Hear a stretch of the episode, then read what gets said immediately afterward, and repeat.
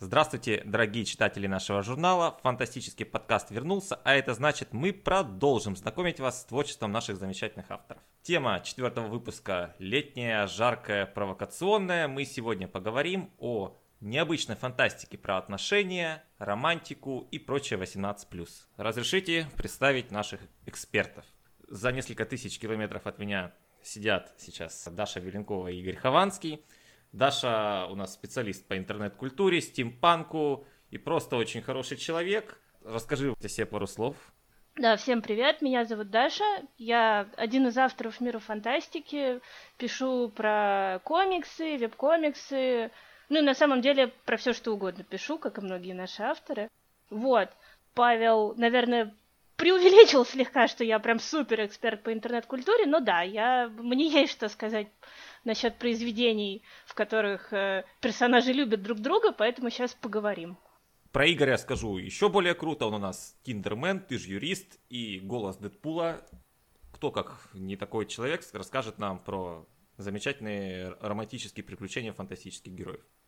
Игорь, пару слов. Да, привет. Я, так сказать, тоже не эксперт. Я скорее больше в реальной жизни предпочитаю э, романтические приключения, но есть несколько отличных историй, да, отличных сюжетов и произведений, которые я бы хотел осветить. Они, может быть, даже не столько имеют свои центральные темы и отношения, сколько они подают ее вот так на фоне, и получается очень хорошо. Так что, да, думаю, будет интересно. Замечательно. Я думаю, до реальных историй мы тоже доберемся.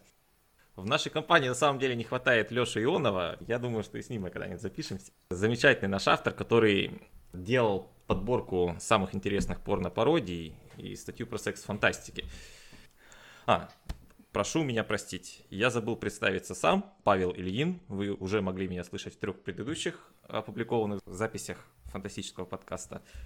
А с Дашей и Игорем вы могли также увидеться, если смотрели э, записи стримов из офиса мира фантастики. Давайте потихоньку начнем. Как вы считаете вообще, почему классические писатели обращаются к романтическим линиям необычным, не, на мой взгляд, недостаточно часто? Недостаточно часто? Нет, я сейчас даже не говорю о многочисленных вот этих вот вариациях темы «Мой муж вампир», «Моя жена ведьма», «Мои дети кровососы» и так далее. Есть вполне конкретный пласт романтической фантастики, он отдельная такая ниша. Почему вот во взрослой хорошей фантастике мы редко видим что-то действительно оригинальное? Mm. Или ты со мной хочешь поспорить, что оно все же в достаточном количестве? Ну, ты есть? Знаешь, я не могу сказать, что оно в достаточном количестве, потому что все-таки, как ты сам верно заметил, так называемый ромфант, как и в кинематографе, так и в книжках, в литературе он все-таки преобладает. Там, где, собственно, отношения ставятся во главу угла. То есть там, в принципе, больше ничего нет. Там фантастика выступает как функция. То есть это просто декорации. Там неважно, где происходит действие, в каком-то условном мире с эльфами или на космической станции. Это вообще неважно, потому что, по сути дела, мы читаем обычный любовный роман. Ну вот как есть вот эти вот сотни любовных романов про то, как, не знаю, там прекрасная блондинка в восемнадцатом веке любит прекрасного лорда, вот это то же самое, только с эльфами и вампирами. Вот, а, но я все-таки считаю, что хорошие, интересные произведения э, в количестве.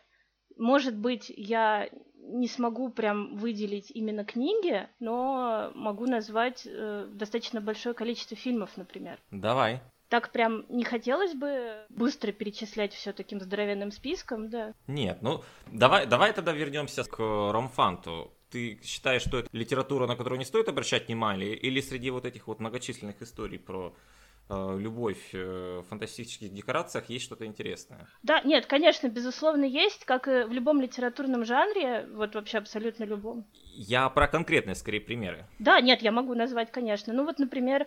Э, всеми любимая Мария Семенова. Кроме «Волкодава», вот, у нее есть несколько книг, например, «Валькирия», «Бус и волк», которые, ну, на мой взгляд, вполне себе такой ромфант.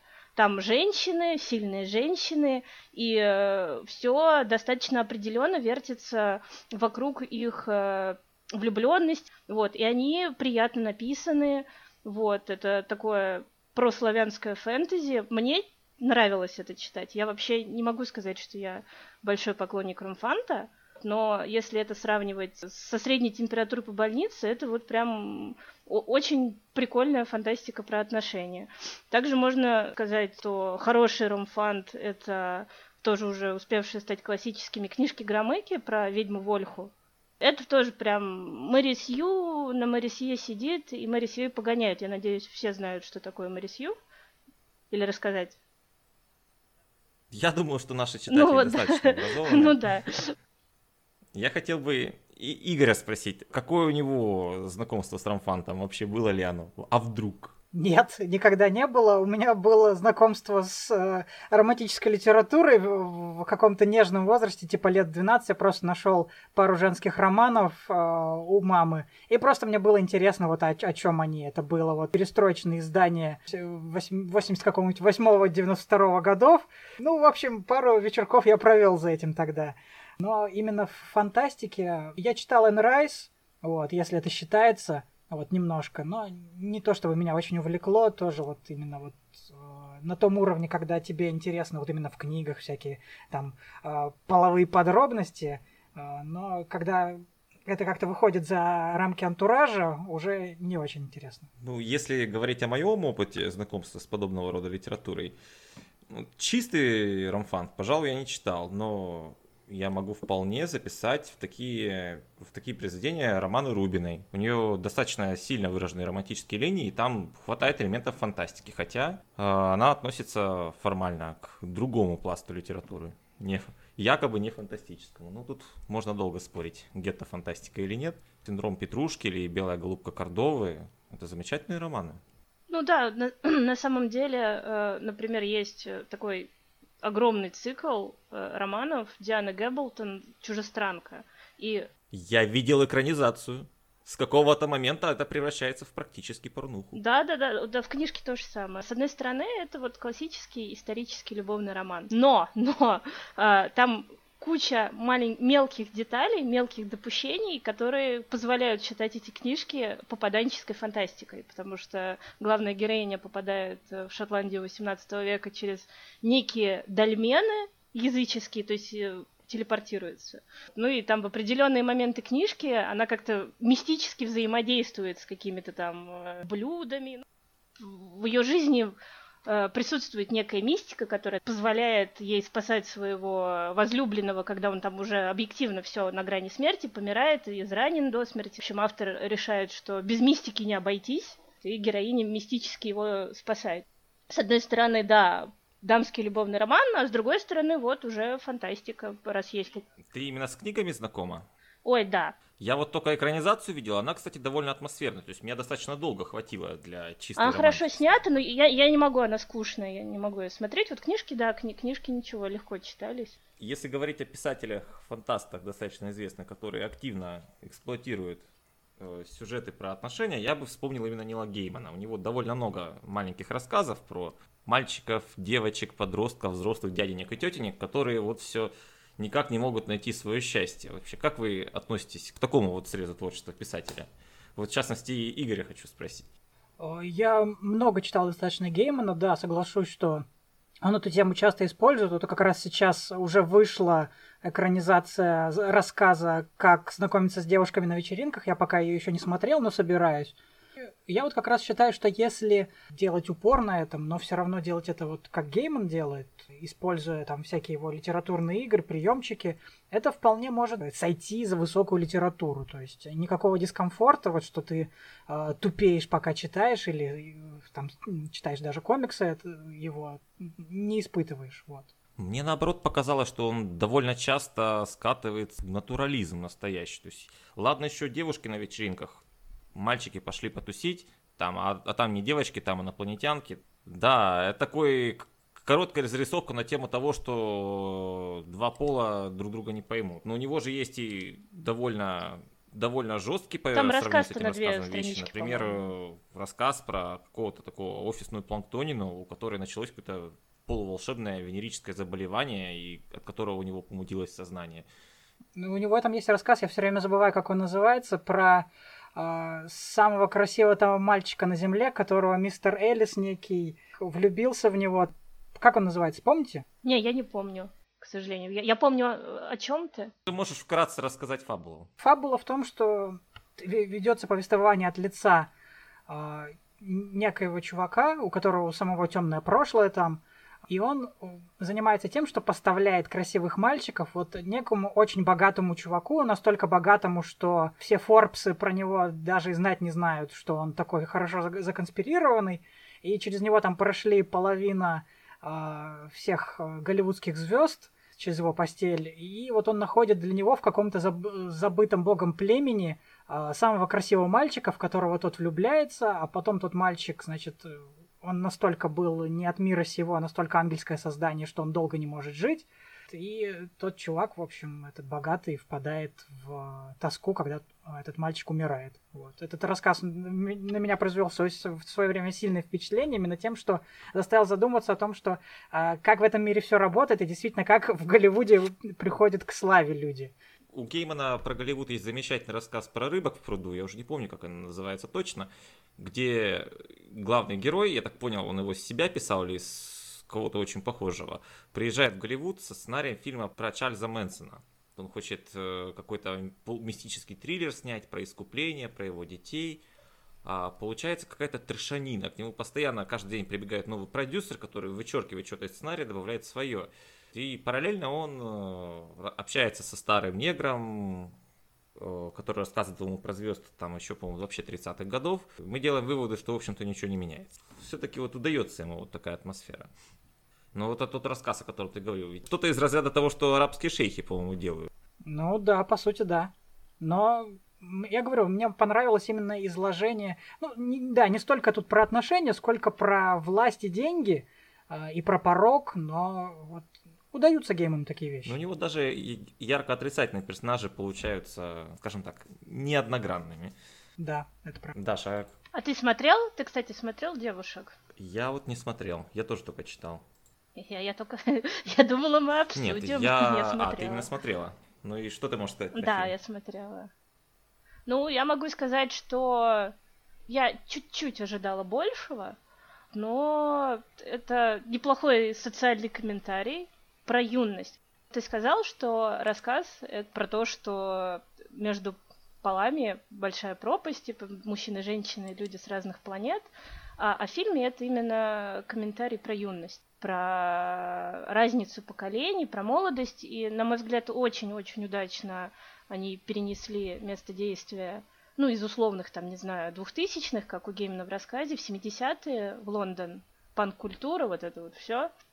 Но э, именно по духу, по общему, оно трешовенькое. Безумно, я не знаю, смотрел ли здесь кто-нибудь Rocky Horror Picture Show? Да, я видел. Да, вот, вот, в общем, это если взять немножко Rocky Horror Picture Show и смешать с каким-нибудь вот таким историческим фильмом про субкультуры, вот что-то вроде «Рок-волны» или «Синг-стрит», то вы получите этот фильм. Он э, интересный, но странненький. Мне вот мюзиклы вспоминаются, вот, которые отсылают той эпохи. Но это не, это не мюзикл вообще. Я вот тоже думала, что это фильм-мюзикл, там будет куча песен. А зачем им тогда Николь Кидман в образе Дэвида Боуи? А, просто прикольно. Нет, действительно, Кидман, Кидман там очень, очень нетипичная, так сказать. Я еще такая сижу и думаю, это Кидман? А я не знала, что там Кидман. Такая, это Кидман? Нет, не Кидман. Нет, действительно Кидман. Нет, очень забавно. В мюзикле она уже играла, и причем отлично играла, если вспомните «Мулен Руж», который сам да, по себе конечно. такой, такая солянка из всей культуры двадцатого века. Не-не-не, «Мулен Руж» очень крутой. Мне не сильно понятно, почему такую ироническую вещь Геймана превратили фактически в историю чуть ли не Ромео и Джульетты. Мне кажется, это немного мимо. Mm, я бы не сказала, потому что, по сути дела, это даже не рассказ у Геймана, это зарисовка. Оно настолько маленькое, что на ее основе можно было сделать все, что угодно. И вот то, что сделали они, это, по крайней мере, глубоко, интересно. В этом есть слои, подтексты. На это действительно интересно смотреть. Потому что из этого же точно рассказа можно было сделать подростковую комедию. Из нее можно было бы сделать какой-нибудь пиф-паф-боевик. Как, как там вот этот дурацкий фантастический фильм назывался? «Я одиннадцатый» или «Я седьмой»? тоже про каких-то там подростков из... Я четвертый да, вроде. Да, я четвертый. Вот можно было бы все это перекосить в сторону я четвертый. Можно, или, но лучше прости, не надо. Ди, ди, да, да, дивергент. Вот. А то, что сделали они, это, наверное, лучшее, что можно было сделать с этим рассказом Геймана. Так что все смотрите, это хорошее кино. Но не мюзикл. Да, но не мюзикл. Спасибо, да. Давайте тогда от Геймана все же дистанцируемся, вспомним другу, другие трешовенькие, не очень вещи про романтику. Скажи что-нибудь самое, самое неизвестное из того, что наши зрители, читатели, слушатели не, не могли знать. Да, так, самое неизвестное. А потом я скажу про что-нибудь очень известное. Ну, например, был такой, такая глупая комедия, я не помню в каком году, давно, называлась My Super Ex-Girlfriend, моя супербывшая.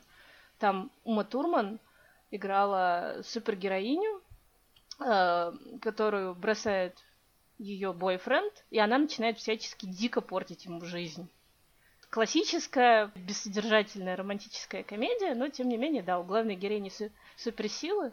Я бы даже сказал классический сюжет. Да, да, да, про там про, ну, просто все, все держится на том, что она своими там суперсилами, у нее там дикая сборная солянка из суперсил, на что-то вроде там, не знаю, Супермена на максималках. И она всячески пытается практически убить своего бойфренда за то, что он ее бросил. Вот, это, это, это вот из, из такого самого трэшового и то, что многие могли не смотреть.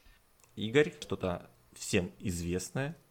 Для меня это имеет особое личное значение, это Скотт Пилигрим. Да, я его тоже, тоже, тоже, тоже про него подумала. Да. Ты про экранизацию или про комикс? Ну, все-таки про экранизацию. Комикс я тоже читал, я его тоже нежно люблю, но все-таки фильм больше известен и более нагляден. И, в принципе, это хорошая экранизация именно как комикса. У меня просто личная история связана с тем, что я всем своим постоянным девушкам обязательно показываю Скотта Пилигрима. Вот это у меня такая программа, вот типа, знаешь, что я ненавижу твоих бывших, и я их всех убью, если что. У меня есть второй еще фильм, который я показываю им, это «Американский психопат». Вот. И по отношению к этим двум фильмам я, в принципе, определяю, как долго мы продержимся. Еще я думал, что будет фильм «Третьим исчезнувшая», но... Это не, не очень хороший опыт был, потому что девушка моя там начала психовать, типа все парни потом уходят к молодым, и у кого сиськи побольше, и, в общем, этого не получилось. Ну вот, возвращаясь к Скотту Пилигриму, мне он нравится именно своей темой отношений центральной. Несмотря на то, что я в целом не люблю такое, но там так хорошо это все показано, вот именно все, все эти переживания, вся эта милота, типа «забирайся ко мне в постель, но я с тобой спать не буду, ну и ладно». По-своему идеальные отношения. Вот. И какой процент брака после вот этих двух фильмов возникает среди девушек? Мне вот интересно. Процент брака в смысле они ломаются или что? Не, не в том смысле, что вы женитесь, а ну да, в том, что отбраковка идет. Вот. А, ну это не сразу происходит. Блин, тебе не понравился Скотт Пилигрим, так давай до свидания. Нет, ну просто там, там пара месяцев и все, и как бы такой естественная энтропия. Вот. Даша, ты Ты так тоже делала до того, как замуж выйти? Нет. Я, я не настолько сердцеедка. А если бы делала, ты какими фильмами? Проводил бы тест-драйв, а ну «Звездные войны», конечно. Ты что, любишь «Звездные войны»? Привет, не, не любишь, до свидания. У меня тоже есть история на эту тему. Ну ладно, расскажи, давай, давай. Давай, давай, давай. Одной моей девушке... Ну, кстати, мы с ней еще год пор встречались после этого, ну ладно. Я послал картинку, там была скульптура Джаббы Хатта из снега. Я говорю, смотри, какая клевая штука. Она такая, ой, а кто это? Вот, я такой, ну, догадайся, это же вроде просто. А там реально хорошая скульптура, она и покрашена была, ну, вот чистый Джабба. Вот она говорит, это из корпорации монстров? Я такой, о, черт! Вот, и, в общем, я ее попрекал этим еще неделю, а она меня попрекала тем, что я попрекал ее этим еще вот полгода точно. Я говорю, я заставлю тебя посмотреть со мной «Звездные войны», но так этого и не случилось, были другие дела у нас. У нас был похожий разговор с Юлием Кимом, только не про «Звездные войны», а про «Восьмое чувство» Вачовски. Кстати, тоже вполне в тему нашего сегодняшнего разговора. Фантастика про романтику, там просто целые серии, не то чтобы там даже кадры посвящают обнимашкам, целовашкам и прочим таким вещам, причем это даже выглядит красиво. Я вот, кстати, раз мы это заговорили про вот такие фильмы, которыми можно устраивать тест-драйв, мне вспомнился один из моих самых любимых фильмов, и вот он идеально просто подходит по теме нашего разговора — «Большая рыба» Бёртона. Тебе он нравится? Серьезно? Да. Да, мне очень нравится большая рыба. А чем он классно? Он же какой-то вот, он распадается на части. Ты знаешь, он мне, наверное, атмосфера нравится. Это прям такая псевдофилософская добрая сказка.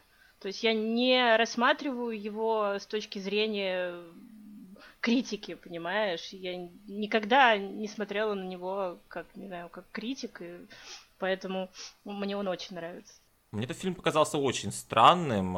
История про старого деда, который очень много врал, изобретал какие-то такие истории по мотивам своей собственной жизни, а потом все, все вот из этих вот историй собрались и давай там плакать, обниматься, дружить и так далее. Это все здорово, но просто вот не успеваешь начать сопереживать кому-то из этих персонажей, и все это кажется набором очень странных сюрреалистичных скетчей.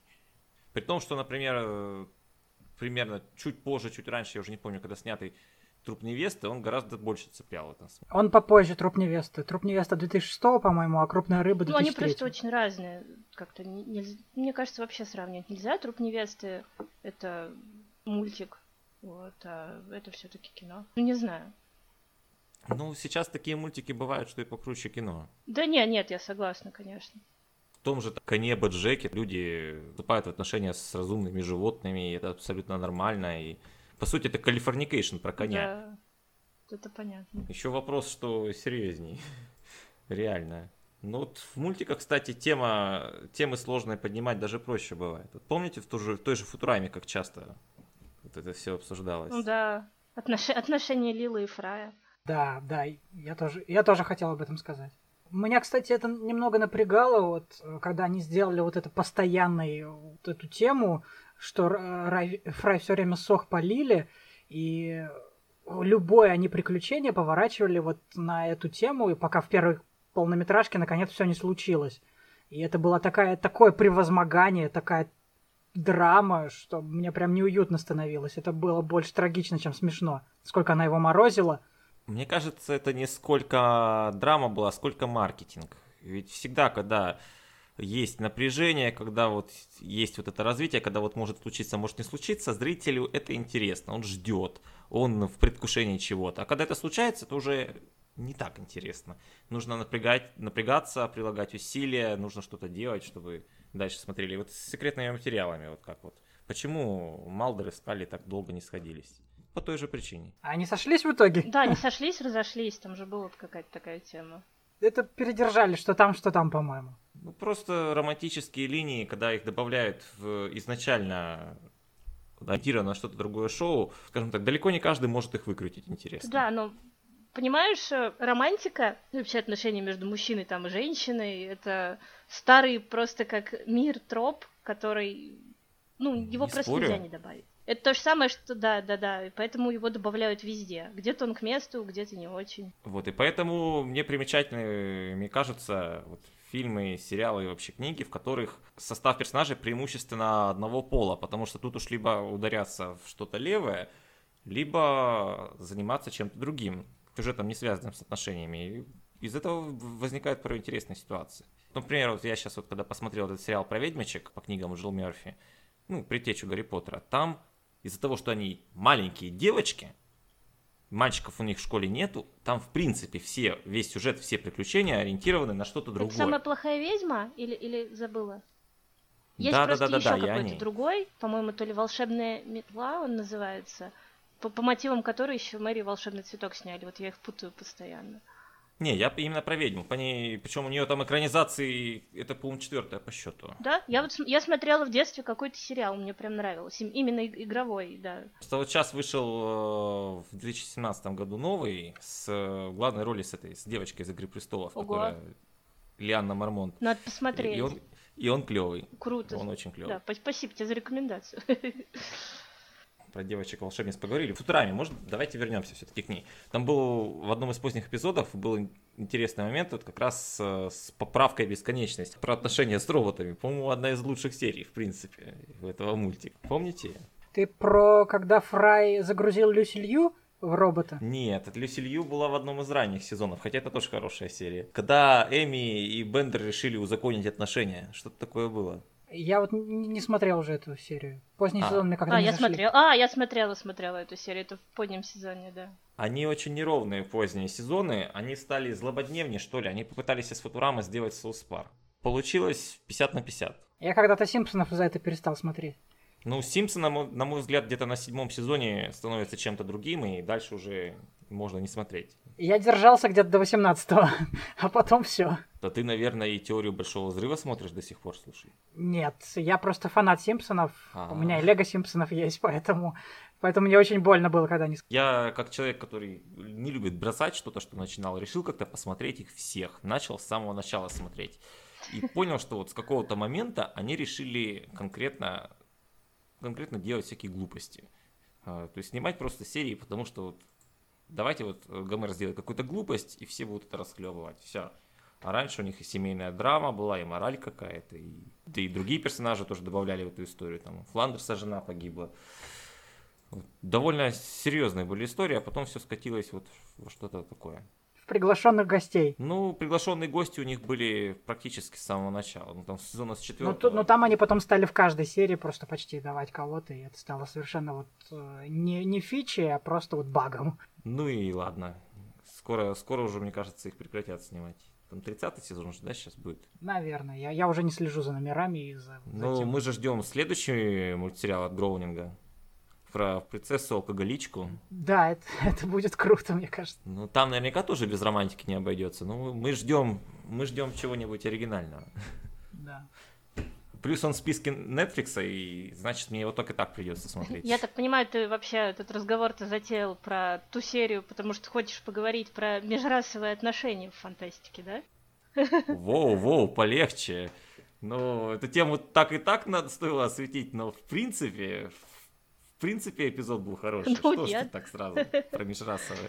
Нет, ну действительно, это тоже довольно популярный прием. Понятное дело, что там, не знаю, люди, у, у людей и у людей в фантастике бывают фантастические отношения, но это же прям очень популярная штука, когда начинают придумывать, а вот как человек может, там, не знаю, влюбиться в разумную ящерицу.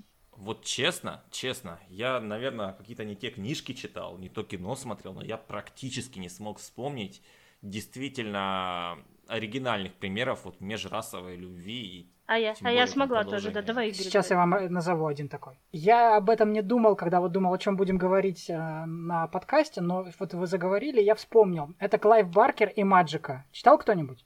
Вот до Баркера не добрался. Ну-ка, давай, рассказывай. А, ну, вообще, у Клайва Баркера, в принципе, половые извращения — это такая очень распространенная тема, потому что сам он гей, вот, и, и не, не чурался, я так понимаю, всяческих экспериментов. Но в «Маджике» это не столько мерзко, сколько вот реально интересно. Главный герой, уже не помню, как его зовут, читал я лет пять назад, у него отношения с таким, как сказать, шейпшифтером, который может превратиться во что угодно. И несмотря на то, что его описывают как мужчину, ну просто чтобы как-то не писать «оно» или «нечто», у него вот именно любовь с этим существом, которое, за которым все охотятся, потому что у него уникальные способности. Но реально описаны там все чувства, глубокие переживания, что вот а как, как ты меня любишь такой, какой я есть, или то, во что я превращаюсь. Вот эти сомнения все... И помимо этого, то есть это, это просто вот одна из тем, очень неплохой сюжет фэнтезийный там, так что это, это не ужасы там типичные для Баркера, это вот именно фэнтези такое. Ну вот, кстати, что, что далеко ходить, а форма воды, она же про это. Грех не вспомнить, конечно, фильм, который, столько, который Оскара собрал. Ну, мне кажется, как фантастика он все же недостаточно хорош. Это именно высказывание политическое, социальное, но... достаточно заурядная вот, в плане замысла и даже реализации. Примерно на одном уровне примерно с «Аватаром». А ты считаешь, что «Аватар» был политическим высказыванием? Ну, я считаю, что «Аватар» вот в плане межрасовой любви вот стоит на одной доске с формой воды в плане оригинальности и, и исполнения. Да, он очень красив, но ведь это все еще Покахонтас, ничего больше. Ну да, форма воды — это красавица и чудовище. Ну, я бы не сказал. Все-таки чудовище в, в сказке Диснея, если сейчас о ней речь, был полноценным персонажем. А в форме воды — это вот какая-то вот штука, которая плавает. Я, если честно, когда были анонсы фильма, я думала, что он будет разумным, ну, типа Эйба Сапиенса из «Хеллбоя». Я не думала, что он будет прям совсем животным. Ну, наверное, в этом часть замысла авторского. Показать, что вот можно вот и такое любить, и... Не нужно это ненавидеть, такую любовь. Мне кажется, что все же не, не то, что не справились с задачей, сама тема выбранная такая довольно, довольно плоская. Ну, тем не менее, он получил кучу Оскаров. Кто бы сомневался. До него, вот, до него, помнишь, за год просто кто Оскар получил вместо «Ла Ла Ленда». Ну, это сейчас в тренде. «Мету», меньшинства, нужно про них снимать, нужно про них упоминать. Я не то чтобы против, вот честно. Как человек, посмотревший «Восьмое чувство», я думаю, что я, наверное, не против всего этого. Но просто делайте это красиво и хорошо. Ну вот, кстати, к слову, об интересных э, сеттингах и произведениях, где отношения между представителями фантастической расы и человеческой, я бы, наверное, могла назвать «Впусти меня». Вы смотрели или читали? А, это ужастик? Я так и не добрался. Нет, вот... Вам- вампирская. Да, это уже... Да, это ужастик, и это про странную болезненную любовь между мальчиком, ну, юным, ему там, по-моему, то ли двенадцать, то ли четырнадцать, и девочкой-вампиром, которой там уже двести лет. В кои-то веки для разнообразия вампир-девочка. Да, да, нет, нет, вот сейчас я понимаю, что мое описание прозвучало примерно как «Сумерки», не... наоборот, нет. Это жутко мрачно. Я не помню, то ли датчанин, то ли швед писатель. Да, там Скандинавия писал. Какая-то, да. Да, да, да, да, да. Это жутко, просто вот реально, особенно книжка. Фильм-то, фильм даже чуть-чуть посветлее. Книжка жутко мрачная, депрессивная, безысходная. Там все достаточно странно. Вот как раз, как говорил Игорь, в духе Баркера. Но это интересно. Там, то есть, знаете, можно писать про отношения планетянина и человека только с точки, с эротической точки зрения. Просто вот как интересно посмотреть, как они это будут делать, да?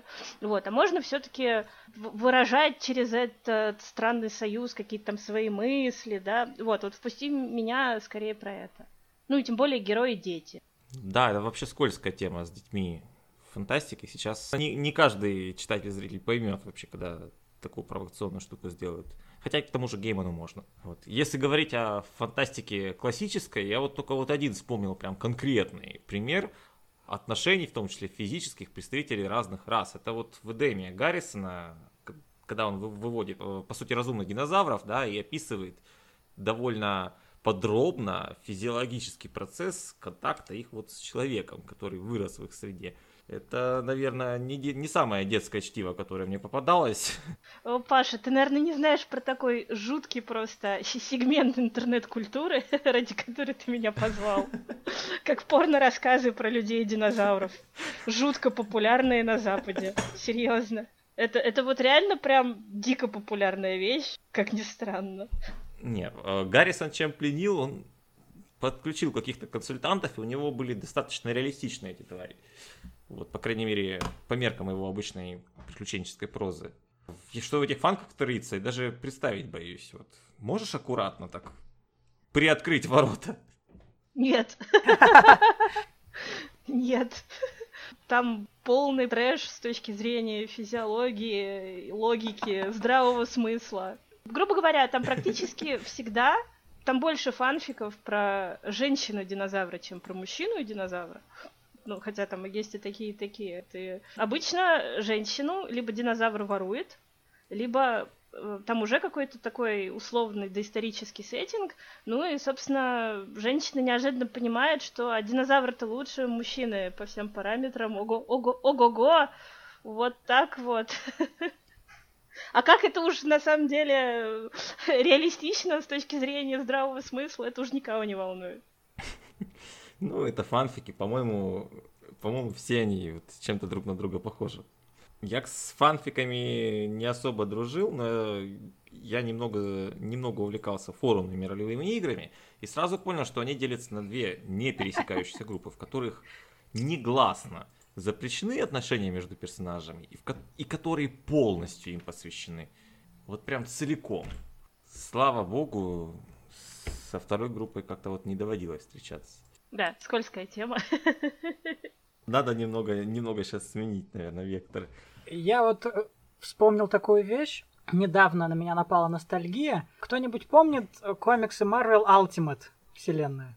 Вот. Ты сейчас говоришь с главным комиксоненавистником мира фантастики, так что ты, наверное, дашь. Я просто не очень разбираюсь вот в таких больших сериях. Ну, давай расскажи, может быть... Может... В конце девяностых у Marvel был кризис идей, а в начале двухтысячных Marvel выстреливали идеями, и, в частности, они организовали серию Ultimate параллельную, где всех героев осовременили, вернули в подростковые возрасты, там переделки, персонажи были. И у нас как раз первые комиксы, которые стали издавать марвеловские, это были Ultimate. А, все, значит, я знаю о чем-то. Я да, как да, раз да. недавно вот просто из чувства ностальгии полез перечитывать там кое-что и понял, что действительно очень неплохо подавались отношения, вот именно подростковые. Питеру Паркеру там пятнадцать лет, он уже не фотограф Бьюгл, ну там, там много классических ходов так иронически подано, то есть он пришел э, продавать фотку Человека-паука в Бьюгл, ему говорят, что за отстой вообще, иди отсюда. Но у них была проблема с компьютерами, а Паркер ее починил и стал, в общем, веб-дизайнером там в Бьюгл штатным. И все вот это так подано, и отношения с Мэри Джейн школьные, там, как они постоянно расходились, сходились по пустякам, там, я не могу тебя защитить, там, Зеленый Гоблин ее похитил, я не хочу умирать, там, Гвен Стейси э, совсем э, не такая, как в э, классической вселенной. И, в принципе, вот именно как... фантастика об отношениях, там, ну, это заслуга Брайана Майкла Бендиса, сценариста того времени активного. Он же, кстати, автор Джессики Джонс комикса и, и персонажа, вот. И Фантастическая четверка там тоже э, подростки, mm-hmm. то есть они там не астронавты в самом начале, они просто очень умные подростки, которых собрали в этот специальный центр, э, Think Tank, вот, и они там уже... разрабатывают всякие штуки и знакомятся уже друг с другом, и катастрофа, она происходит тоже в космосе, но немного при других обстоятельствах. И вот вся вот эта серия, она развивалась до определенного момента очень неплохо, пока они ее не скатили в ужас и не устроили там ультиматум, который погубил всю вселенную. Но задумка была интересная. Господа, ребята, а какой вы можете вспомнить самый интересный пример не именно скорее самих отношений, а попытки одного героя подкатить к героине или наоборот? Вот. Я когда вот с, вспоминал вообще подобные истории, мне вот почему-то вспомнился именно Мьёвель. У него в Шраме есть такая практика у самых развитых государств наказывать преступников, приваривая к ним вместо конечности всякие паровые машины. Угу. Так вот, там один молодой человек хотел подкатить к женщине, которая лет так на пятнадцать его старше, и у нее практически вместо всех ног стояла огромная паровая машина, требующая кучу угля.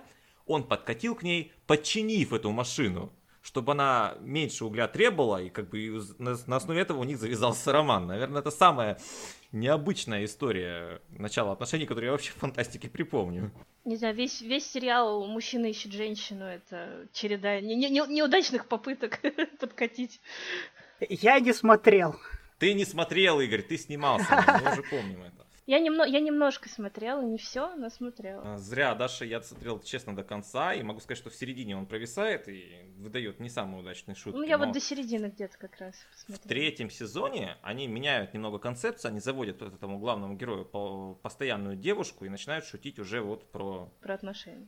Про конкретно про отношения. Причем она играет лу- лучше всех остальных в этом сериале, и угу. на основе этого как раз вот хочется смотреть и смотреть, смотреть дальше. В частности, там вот был эпизод, где главный герой хочет познакомить вот эту девочку со своим лучшим другом. Ведет их, собирается вести в какой-то ресторан, который находится в шахте. В итоге из-за работы он не успевает угу. в эту шахту попасть, и туда приезжает вот эта девушка, приезжает этот его друг, и у них не клеится разговор. Ну, как это в жизни бывает, когда пытаешься знакомить там с друзьями. Ну, как-то вот не выходит, не выходит. И тут, ну, это же шахта, правильно? И тут обвал, кончается воздух, там какие-то газы там взрываются, в итоге катастрофа. Там скоро, через несколько часов они там все умрут. А они продолжают сидеть около этого столика, и им вместо вот каких-то там посылок с едой, с водой, через какие-то там щели в этой шахте скидывают пнев- пневмопочтой темы для разговора. Вот, и там весь вот... сериал вот в таком духе, для тех, кто не смотрел, посмотрите обязательно. Он иногда скатывается в натуральный трэш и достойный самых жутких фанфиков. Ну, остальные шутки там очень здоровские. Я могу назвать самый неудачный способ для начала отношений. Ну, вот не самый, не, самый оригинальный, ну, один из самых оригинальных, но один из самых неудачных. Вы читали рассказ «Мальчик и его пес», который, собственно, лег... Э, в, в, Его конь, Нет, может мальчик быть? Нет, «Мальчик и его пёс». Это про... Нет, «Мальчик и его конь» — это Нарния. А «Мальчик и его пёс» — это про... Парень и его пёс даже, лучше так переводить. Это рассказ... А, да, это, это, рас... это не Эллисон? По-моему, да. Ну, в общем, это рассказ, который вдохновил создателей Fallout'а. Один из... Давай, я, я, я знаю, чем да, да, все кончится, там все кончилось не очень. Там очень, да, там, там, прям, там прям такой крутой...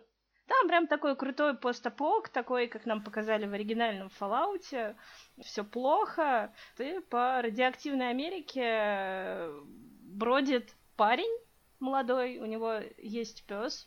Пес какой-то э, экспериментальный, из какой-то там довоенной лаборатории. Ну, то есть он с человеческим сознанием. Ну, то есть он умный, суперумный. Он его лучший друг, он помогает ему выживать. Ну и там э, в ходе различных приключений парень попадает, будем так э, называть это, в бункер, где остались выжившие, которые живут более хорошо и более продвинуто, чем те, те кто живет на поверхности. И тоже там в ходе приключений он сбегает из этого бункера с девушкой. Э, все привыкшие к классической фантастике, ну и вообще там к классическому развитию, они окажутся шокированы концовкой. Да, да, да, да. С сюжетом все такие думают, ну все, там жили они долго и счастливо, но нет. нет. А вот и нет. Да. Нет, ну там, там действительно жесть, правда. Придется прочитать. Вот еще то ли, тоже вспоминается в одном сборнике с этим рассказом, который сейчас Даша вспомнила, был другой, я уже не помню название и автора, может быть, тоже Эллисон, про постапок, что вот, по-моему, от страшного вируса все вымерли, вот что вот какой-то такой один парень ездит по всему городу, ему скучно, и тут вот он берет телефон, куда-то звонит, и трубку берет какая-то девушка. А, девушка, здорово, там, у меня там будет счастье, будут дети, все такое. Он приезжает к ней, а она оказывается страшной и дурой, навязчивой. Это ж Брэдбери, это ж Брэдбери. Да, да, да, это Брэдбери, да? Это Брэдбери, это из «Марсианских хроник», да. Точно из них? По-моему, Мне кажется, по-моему. это Брэдбери. Ну, такой сюжет наверняка не, не один писатель точно упоминал. По-моему, вот как раз из той части цикла, где там с Марса все улетели обратно на Землю, там вот. И, а, ну, может и он быть. пустой, и там сидит этот один оставшийся мужик, вот, и набирает номера безысходно из телефонной книжки. Точно, точно. Это был сборник просто лучшей фантастики чего, на какую-то там тему, по-моему, как раз uh-huh. на тему того, что все умерли. Вот, и, вот, видать, и всех классиков туда и засунули. Вот, кстати, вот этот троп использовали в сериале «Последний мужик на земле», но да, да, он да. довольно, не скажу, что плохой. Он слишком трешовый, по-моему, даже для меня оказался. Я, я не смогла. Мне вот было реально смешно и интересно. Это испанский стыд постоянный. Первую серию? И, ну, наверное, первые там несколько серий, но когда он там уже нашел еще несколько не последних да, людей, да, да. это, ребята, не спойлеры, потому что он перестает быть последним мужиком на земле, ну и вообще последним человеком там буквально на вторую серию. Не, ну справедливости вот. ради стоит сказать, что его вот эта вот напарница, которая играет его жену, названную, она, а потом они названы. Она офигенная, она офигенная. Актриса, да. Она но... молодец просто, она играет реально какую-то то ли дурочку, то ли... какую-то странную очень тетку, которая любит там из бисера собирать всякие штуки. Не, она классная актриса, да. Просто главгерой настолько говнюк, что я просто не выдержала. Да, та же история. Я продержался где-то сезон, вот, но просто он делает настолько гадкие вещи, что... Ну да, причем ему это все сходит смотреть. с рук. То есть он делает какую-то вот э, э, необоснованную глупую дрянь. Ее можно было бы спокойно не делать и, и жить себя дальше, даже если учесть, что сериал комедийный, он как бы предполагает, что персонажи будут делать трэш, да, но все равно он, вот он делает абсолютно глупую, гадкую дрянь, и потом как-то все разруливается, ему все прощают это. Это ведь не экранизация комикса Why the Last Man? Судя по описанию, нет. Нет, совершенно точно нет. Это гораздо более глупый и трэшовый продукт, который, тем не менее, продержался... Сколько он уже? Четвертый там сезон идет? По-моему, его закрывать mm. хотели, и потом... Не, у меня есть знакомые, которые прям искренне считают, что это прям огонь, мега-сериал. Нет, это неплохой сериал, просто он довольно, довольно жестко бьет вот по, по морали, что ну, ли. Ну, наверное, вот. да. Слишком уж, гад, слишком уж гадкий там герой. Вот, не все такое вытерпят. Вот, кстати, я когда вспоминала перед э, подкастом этот... всякие произведения, в которых отношения играют главную роль. Я вот подумала, есть такая закономерность. почему-то одним из самых просто популярных приемов в сюжете, вот в таких произведениях, оказывается прием, когда герои разделены. То есть, например, вот есть куча же фильмов, там, не знаю, «Жена путешественника во времени», «Параллельные миры». Помните, был такой проходной фантастический фильм, где был, в общем, мир на Земле и был еще мир в небесах. Да, да, да, да. Баллов так на пять из десяти, да? Да, да, да, да. Да, да, да. да. Не знаю, там в миллионе аниме есть такая тема, что там, не знаю, герои живут там на разных планетах или в параллельных вселенных. В «Докторе Кто» была эта эпическая слезодавилка про доктора и Розу, когда они там сидели тоже в параллельных вселенных. Интересно, почему это настолько популярный сюжетный ход? Я могу объяснить это. Просто это такой эвфемизм, замена классической вот этой традиционалистской установки, что до свадьбы не должны мужчина и женщина познать друг друга, скажем так. Что живи с чем придется, а так можешь гадать и, и ломать себе голову, что же там будет. Подожди, вот. То есть получается разлука — это эвфемизм отсутствия свадьбы? Я не понял. Отсутствие секса, чувак. Сложно. Я думала, что... По-моему, очень просто. Я вот это вот сразу вижу. Я, мне кажется, что нет. Мне кажется, что это просто испытание. Что это любовь должна вот чем-то закаляться. Должен быть драйв. А вот разлука — это одно из самых очевидных испытаний. И что если, мол, забудут друг друга, если изменятся, уже станут друг другу не нужны, то это и не нужно было. А если наоборот они будут там помнить друг о друге, там плакаться в жилетку кому-то, ой, не кому-то, а в подушку, тогда, значит, это все было не зря, что они заслуживают друг друга и в финале должны, должны получить наследство и жить долго и счастливо, ну или что-то там духе. Ну вот в том же Why the Last Man он не столько вот действительно про отношения, но он как раз о том, что действительно остался последний мужик на земле. Он же там разделен географически со своей возлюбленной, которая хотела, кстати, его бросить, а он об этом не знает. И он все идет, идет целый комикс к ней. Ну и, в принципе, мы понимаем, что уж, наверное, с ней все будет нормально. Там просто фишка в том, что когда умерли все мужчины, там разбились все самолеты, потонули все корабли. То есть не так много было квалифицированных пилотов и капитанов, чтобы наладить сообщение между материками снова. Но если говорить о том, что... о моей теории, я все-таки опять вспоминаю «Футураму» и тот эпизод, где они попали в водный мир... И Фрай там хотел остаться и замутить э, с э, русалкой. Помните этот момент? А вот я что-то подзабыл, видать, из первых да, сезонов. Да, да, да, да. Это первый сезон. Он, когда убегал от нее, говорил, лучше бы она была сверху рыбой, а снизу бабой, а то как-то не сошлись в постели, и вот из-за этого ничего не получилось. Я все-таки думаю, что это наиболее важный момент, и эвфемизм все-таки присутствует и в таких сюжетах, даже если он подсознательный, а не целенаправленный. Интересная точка зрения. Не знаю, вот у некоторых писателей наоборот, вот, э, наоборот, они не любят вообще эту тему упоминать. То есть, если, например, какой-нибудь Лукьяненко, да, у него почти в каждой книге есть романтические сцены, то какой-нибудь там Юрий Нестеренко, он, в принципе, противник отношений между, не то что мужчиной и женщиной, между людьми в принципе. Вот, и у него в книгах все это выглядит очень примерзко. Раз на раз не приходится, у меня такое ощущение. Ну, эти штуки тоже надо уметь писать, знаешь. Все всякие романтические отношения, и же с ними.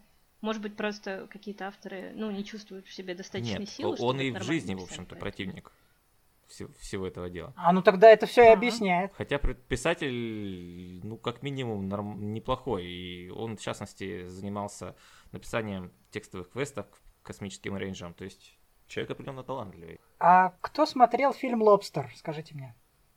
Вот Ой, это, по-моему, я... отлично вписывается в тему нашего разговора. Даш, вот расскажи тогда. Паш, ты не смотрел? Нет. Лантимаса Йоргаса? Даш, ну расскажи тогда, как тебе понравилось, я потом тоже скажу что-нибудь. Ну, на мой взгляд, это такой артхаус, с одной стороны. С другой стороны, это философствование с образами. В общем, каждый поймет, каждый найдет что-то для себя, как вот во всех таких фильмах. Я, ну, я не, небольшой фанат таких фильмов. Мне, если честно, и фильм «Она» дико не понравился. Вы смотрели? Да, «Она»? Мне норм. Ну вот, я терпеть не могу «Она». Я считаю, что это один из самых просто омерзительных фильмов. Почему? Фантастических про не знаю, он меня дико раздражает. Меня раздражает главный герой, раздражает это будущее, раздражает этот искусственный интеллект, вообще весь вся драма, которая вокруг этого построена. Ну вот. Вот фильм так. «Лобстер», вот, он о том, что одиноких людей не должно быть, и их всех собирают и отправляют в этот специальный, ну, санаторий, где, чтобы они, вот, одиночки, могли сойтись между собой за определенный срок, там, за месяц, по-моему, или, или чуть больше, не помню. Да, да, да, там, за месяц. Вот, а если они не смогут, то их превращают в какое-то животное. И они должны, ну, то есть они в начале своего прибытия туда, в этот центр, указывают, какое именно. Вот, и в конце концов их, их превращают. Но у этого движения есть и сопротивление, то есть в лесу там прячется, прячется группа людей, которые в принципе против любых отношений, и когда там главный герой э, не в силах терпеть одно насилие, сбегает вот к этим людям и от них терпит другое насилие, потому что он вроде испытывает какие-то чувства там к главарю этого движения и к одной из э, девушек из этого движения, сопротивленцев, но там обещают отрезать все, что можно отрезать за проявление любых чувств. И вот между двумя крайностями его носит. И, в принципе, это действительно такой жесткий фильм. Мне он понравился не потому, что я люблю артхаус, а вот именно потому, что он, ну, обнажает вот все, в принципе, э, человеческое стремление обязательно найти пару. И, или, опять же, стремление ни в коем случае не искать пару. Фильм «Она» мне тоже понравился. Ну, я бы не сказал, что там м- как-то это все... Ну, скорее мягко подано, чем жестко. Мне вот, кстати, нравятся фантастические, фантастические произведения, где не просто рассуждают на тему отношений между людьми, а думают о том, как бы это выглядело, если бы, если бы что-то поменялось там, в физиологии человека, в психологии, просто если у нас там технологический прогресс шагнет далеко-далеко вперед. В частности, у Лема это было в одном из сборников его не художественных произведений, то ли в абсолютной пустоте, то ли в мнимой величине, я уже не помню точно. У него был рассказ «Sexplosion», где он рассуждает об обществе, где у людей нету потребности в сексе. Ужас. Как будет меняться медиасфера, как вообще будет взаимодействие людей меняться. Он говорит, что обязательно табуированной станет следующая по влиянию на человека потребность, потребность приема в пищи. То есть человек, который, так как уже у нас не будет инстинкта выбирать особо противоположного пола по его физическим характеристикам, то образцом для подражания станут очень тучные люди, которые могут себе позволить потреблять много еды. Станет неприлично, например, есть пищу в определенных позах, есть определенную пищу в определенное время суток и так далее. В общем, довольно интересно деконструировать не сколько... какое-то там, какое-то выдуманное будущее. Он рассуждает вообще на тему человеческих табу, пороков и того, что мы сами считаем запретным и желанным. Наверное, одна из лучших работ писателя. Как называется рассказ, не помнишь? У него есть сборник, очень оригинальный по своей структуре. В первой части идут предисловия к несуществующим книгам, которые он сам выдумал. А во второй части... вступление к, этим, к несуществующим книгам. Причем каждый, каждый отрывок как бы к новой книге. «Абсолютная пустота» и «Мнимая величина» они называются. Я уже не помню точно, где что находится. Потому что там их всего штук двадцать, и они распиханы по вот этим двум частям. Но звучит очень интересно. У да. него вот как раз вот то ли этот рассказ, то ли какой-то другой, он публиковался даже в журнале «Playboy». А «Playboy» фигни не публикует. Американский, по крайней мере. Да. Ну, не то чтобы я, как говорится, выписываю его, но... И, скажем так, Лема я уважаю. Есть еще к- куча фильмов. А польский фильм, помните, где секс был под запретом такой, в, в России популярен был в девяностых? Как он называется? «Секс-миссия», «Секс-миссия», вспомнил. Сейчас, сейчас, да, польско-совет, сейчас я его загуглю и зачитаю описание. Это не там, где кто-то там из полов повымирал? «Секс-миссия» или «Новые амазонки», да, это Юлиаш, Юлиуш Маху, Махульский, режиссер.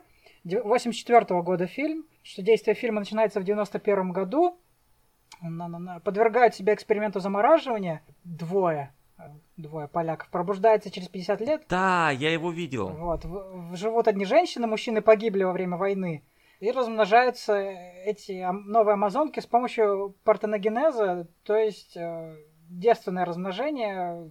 Без оплодотворения развиваются яйцеклетки. Погоди, это не в этом фильме они в итоге посовещались, посовещались и захотели их, из них женщин сделать? Не, я вот не помню уже, я смотрел этот фильм давно-давно, Но это комедия такая достаточно, ну, смешная, насколько я помню. Вот. Даже... Ну, я думаю, в восемьдесят четвёртом году так она вообще была довольно да, прорывной. Да, вполне возможно. Учитывая, что Польша тогда еще была в соцлагере. Да, да. Так что я рекомендую посмотреть, сам, может, пересмотрю в ближайшее время. Вот именно такая интересная идея там подана. И, к слову, о деконструкции, это, правда, не совсем в нашу тему, но тоже забавно. Есть, по-моему, какого-то то ли две тысячи двенадцатого... Ну, в общем-то, он достаточно старый, да?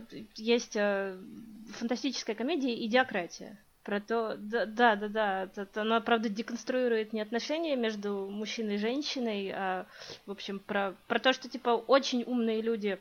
с высоким уровнем ай кью перестали размножаться, вот, а очень тупые, наоборот, размножались э, с утроенной скоростью, и поэтому через, там, по-моему, триста лет э, человечество и цивилизация стоит на грани вымирания, просто жутко изменилось, потому что все люди тупые. Ну, вот это такая дурацкая комедия на самом деле, но забавная. И там тот, тот, тот же самый прием, там э, морпех, по-моему, его тоже замораживают, э, и он э, просыпается вот в этом новом мире и становится самым крутым, потому что он... Мне кажется, мораль у всех этих песен не одна, не надо себя замораживать, потому что дальше будет только хуже. Воинственные амазонки, там лесбиянки, пришельцы с тентаклями. Лучше... Для Фрая все сложилось не так ну, плохо. Фрай, он в мультике же, в мультике как-то. В мультике даже у него такие приключения были, что, в общем-то, не позавидуешь ему. Ну, не знаю, там планета с женщинами нормальная была, мне, мне понравилось, я бы там не пропал. То если исключить смерть через сну-сну, да? Это, а, а если лучшая смерть?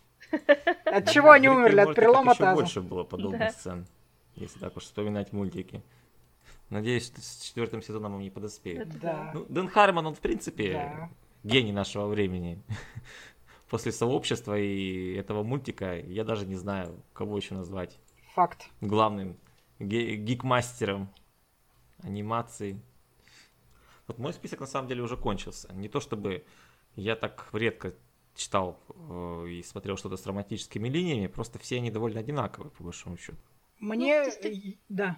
Даш. Нет, давай, давай ты. Мне Юли Ким посоветовал замечательный фильм About Time. Юли умеет быть убедительным. Смотрел кто-нибудь? Он же да, да, он называется... Очень да, в нас перевели его как «Бойфренд из будущего». Угу. И по этой причине я бы его никогда не стал смотреть, если бы Юли мне не говорил «обязательно посмотри, обязательно посмотри и не смей не смотреть». Вот. Да, вот. И действительно оказался превосходный фильм совершенно про... Он даже не столько про отношения, он про... То есть там часть фильма посвящена путешествиям во времени и то, как чувак добивался одну девушку, вот, а потом он просто свою жизнь формирует и конструирует, скажем так, идеальное существование для себя. Очень добрый, очень милый фильм. Рекомендую всем да, посмотреть. Хорошая, хорошая мелодрама. Даша, что ты вспомнила? Я вспомнила «Пассажиров». А.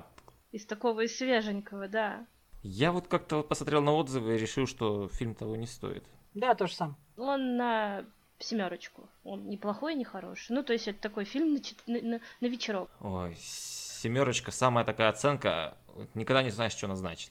Он идеально вписывается в нашу тему, да, там э, про мужчину и женщину на космической станции.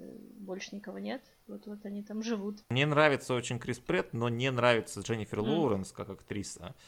И как-то не сильно да. верится. Там очень много, там, там, там хватает глупых, нелогичных моментов, вот, но он просто идеально вписывается в нашу тему.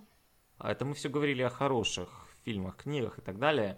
А если вспомнить что-то, вот, на ваш взгляд, самые плохие романтические линии, самые ужасные, какие вы произведения назвали? Желательно что-то вот более-менее известное. Не обязательно фантастика. Вот меня, вот, признаться, очень раздражает любовная линия в «Атланте расправил плечи». Я не особо люблю и так-то этот роман, но вот манера главной героини каждые там несколько сотен страниц уходить от одного замечательного классного человека к другому под одобрительные кивки, причем этих самых мужчин, меня вызывает какую-то оторопь.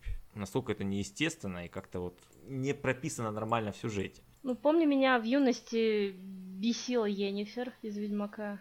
Мне почему-то было жалко Ведьмака, я думала, блин, почему он не найдет. А, то есть ты, погоди, Даша, то есть ты считаешь, что ему нужно было найти рыжую бабу? Не-не-не. А мне такие нравятся. Я, я мазохист. Нет, ну, тогда, я же говорю, раньше мне казалось, что это вообще какие-то болезненные отношения. Мне почему-то было его очень жалко. Вот. А сейчас, ну, как бы, перечитав, через несколько лет я поняла, что, ну, окей. Они неплохая пара. Игорь, а что ты хотела добавить к Дашиным словам? Я хотел сказать, что мне и тогда было норм, и сейчас норм, потому что меня как раз привлекают именно такие женщины. А что касается этих плохих романсов, ну, блин, я не смотрел и не читал, но а, не, неспроста же появился мем а, «Все еще лучше история любви, чем «Сумерки». Да, при том, что актеры, по крайней мере, Кристен Стюарт зарекомендовала себя как хорошая актриса. И... Что? Нет, что, нет, прости? Серьез... Нет, нет, серьезно. Она зарекомендовала себя как хорошая актриса независимого кино. Ты посмотри ее фильмографию. Нет, я ее помню в фильме, как, как он там, две тысячи седьмого года назывался, «В диких условиях». Не помню, чтобы она там как-то себя зарекомендовала. Я знаю, что она снималась в экранизации «Керуак» на дороге. А в остальном как-то для меня ее присутствие в фильме это равно рекомендация не смотреть фильм. Ну, это про многих актеров можно сказать. Она везде примерно одинаковая. Ну нет, она в плохом плане одинаковая. Там Хелена Бонем Картер везде одинаковая. Ну, ты не сравнивай ее и Хелену Бонем Картер. Ну, не спорю. У одной из них харизмы явно больше. Кстати, в «Звездных войнах», в этой в трилогии приквелов, плохая романтическая линия. Ты про Анакина? Да, и Падме. Падме, да. да, она, ну, она, она... Она должна была быть, но она не получилась.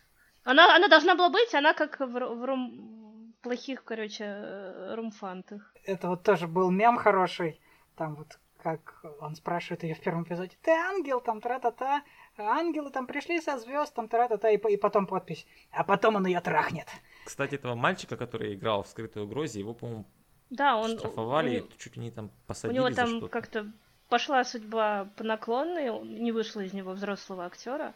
Ну, часто бывает, что там дети актера становятся хорошими взрослыми актерами. Он, вот он нет.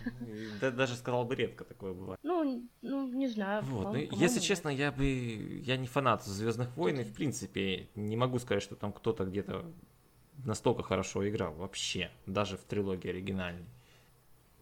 Я, Ты если честно, не только про них, а вообще, но романтически так точно.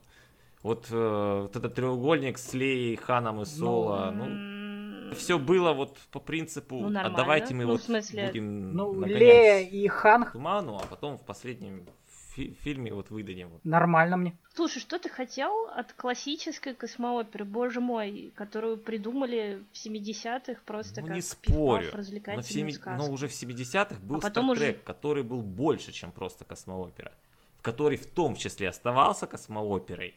Star Trek был сериалом. Поднимал другие темы, ну да, хоть фильмы, по, фильмы по нему уже позже да, вышли. Да, но Star Trek был сериалом, а «Звездные войны» изначально был фильмом. Ну, тут, тут тоже как бы надо. То есть ты понимать. Считаешь фильмы априори проще, чем ТВ? По-моему, ну, просто за сериал ты можешь больше рассказать, потому что он длинный. Это как несколько фильмов.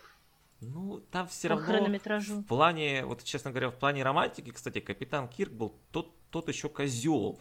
Потому что у него в каждой серии практически в него кто-то влюблялся там из ну, да. офицеров флота или там инопланетян каких-нибудь. А он сначала, как бы, сначала не против, а потом, когда вот... что-то вот там загорится и нужно срочно линять, он команду свою-то спасает, а вот этих женщин оставляет там на, на планете там умирать, на растязание злодеям или еще как-нибудь. А это эвфемизм, я сейчас тоже расскажу чего. Это просто когда ты не перезваниваешь после того, как ты переспишь, очень просто. Ну да. Только вот последствия как-то пожестче были, чем просто... удаление из записной книжки. Но поскольку он был такой альфа-самец, то это другие альфа-самцы по ту сторону экрана это принимали, и всем, в общем, нормы только вот спустя тридцать-сорок лет после того, как мы можем оценивать это вот с точки зрения победившего феминизма и все такое, и просто морали. И раньше это оценивали критично. Вот вспомните ту же Футураму, там, это Джозеп Браниган, это же, по сути, восемьдесят процентов Кирка. Ну и Шатнера, как они говорили, там, да, это пародия на Кирка. Вот этот типаж считался нормальным. Сейчас, в принципе, да, да, да. далеко не скоро увидим вот такую классическую маскулинную фантастику. Поэтому вот мне интересно, какой выглядит, какой будет выглядеть экранизация Конана, которую вот вроде сейчас кто-то готовит сериальная. Э, ведь нельзя, нельзя объективизировать женщин сейчас. Вот я тоже не представляю, потому что это, это ж прям классика, можно, эссенция. Вот в этом месяце выходит второй сезон, уже совсем скоро, сериала «Блеск» про женский рестлинг. Он клевый. О, офигенный сериал, просто посмотрите класс. Обязательно. Для тех, кто для тех, кто посмотрел весь оранжевый хит сезона, это самое оно. Вот, потому что создатели те же. Жду с нетерпением. Вот там вот все честно. То есть там, когда они начинают вот в этом рестлинге участвовать, всем им вот старенький такой дядечка усатый, который видел все дерьмо этого мира, он назначает им какие-то стереотипные псевдонимы, то есть если это негритянка, то она просто такая живет на пособии, она жирная тетка, которая там э, ни, ни разу, ни дня в жизни не работала, и если, ага, ты там арабка, я вообще-то, говорит, с Пакистана, ну, говорит, будешь арабкой, ты террористка, там, и так далее, и так далее, вот, и это совершенно нормально смотрится, без всяких таких вот трудных мыслей, и ты понимаешь, что это вот именно образы героинь, и что они, что они не такие, и они просто пытаются работать на публику, на камеру. И это очень смешно.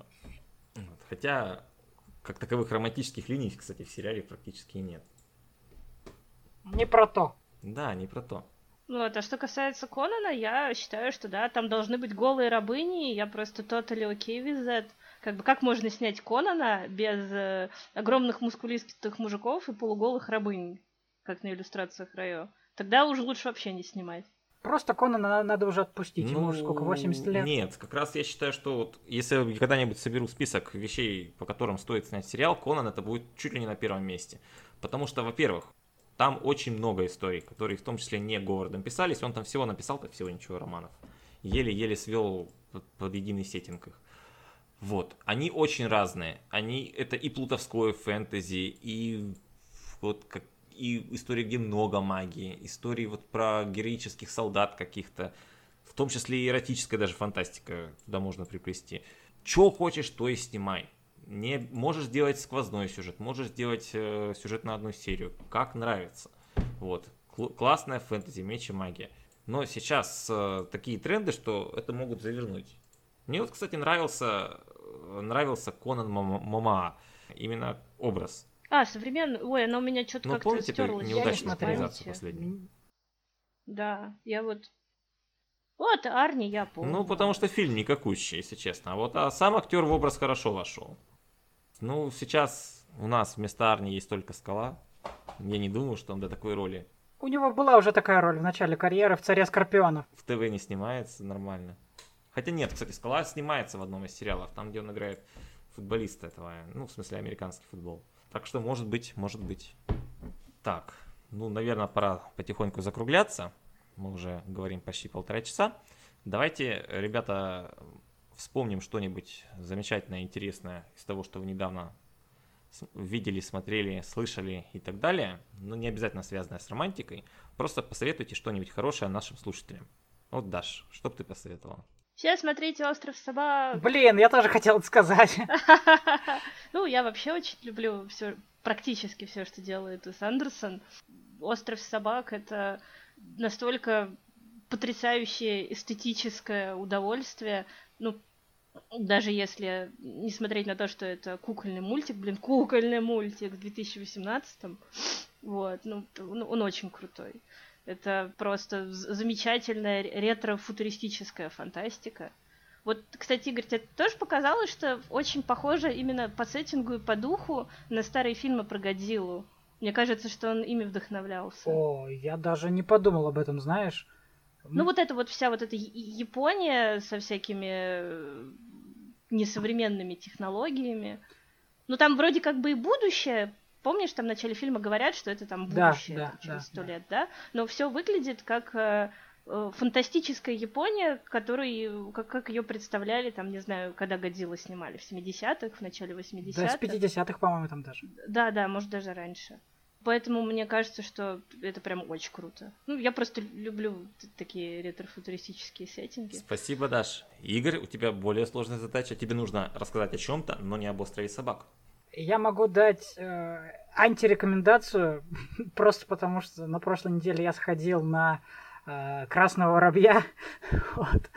Ни, ни за что не смотрите этот фильм, если, конечно... А что это? Это ужасная клюква с Дженнифер Лоуренс про то, как она а, была, значит, в современной России а, балериной, но участвовала там в спецоперации своего дяди ФСБшника по ликвидации там какого-то черта, а, увидела его смерть, и чтобы... Ее ставят перед выбором, либо ты умираешь, либо ты становишься секретным агентом за то, что ты была свидетельницей.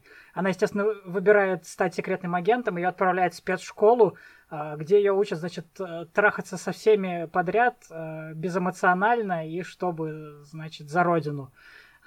Вот. Там играет еще этот Джоэл Эджертон, американского агента, хорошего, естественно. Вот. А она играет вот эту... такую холодную стерву, которая на самом деле хочет выбраться из всего этого а, ада. Вот. И мне фильм понравился единственной фразой, которую вот Эджертону говорит а, его начальник. «Если она с тобой переспит, значит, ты, она точно из разведки, потому что она слишком хороша для тебя». Вот. Ни за что его не смотрите, я вам рассказал уже лучший момент фильма. И, ну, еще там есть голая Лоуренс, но вы ее и так уже могли видеть, потому что ее фотки сливали уже не раз.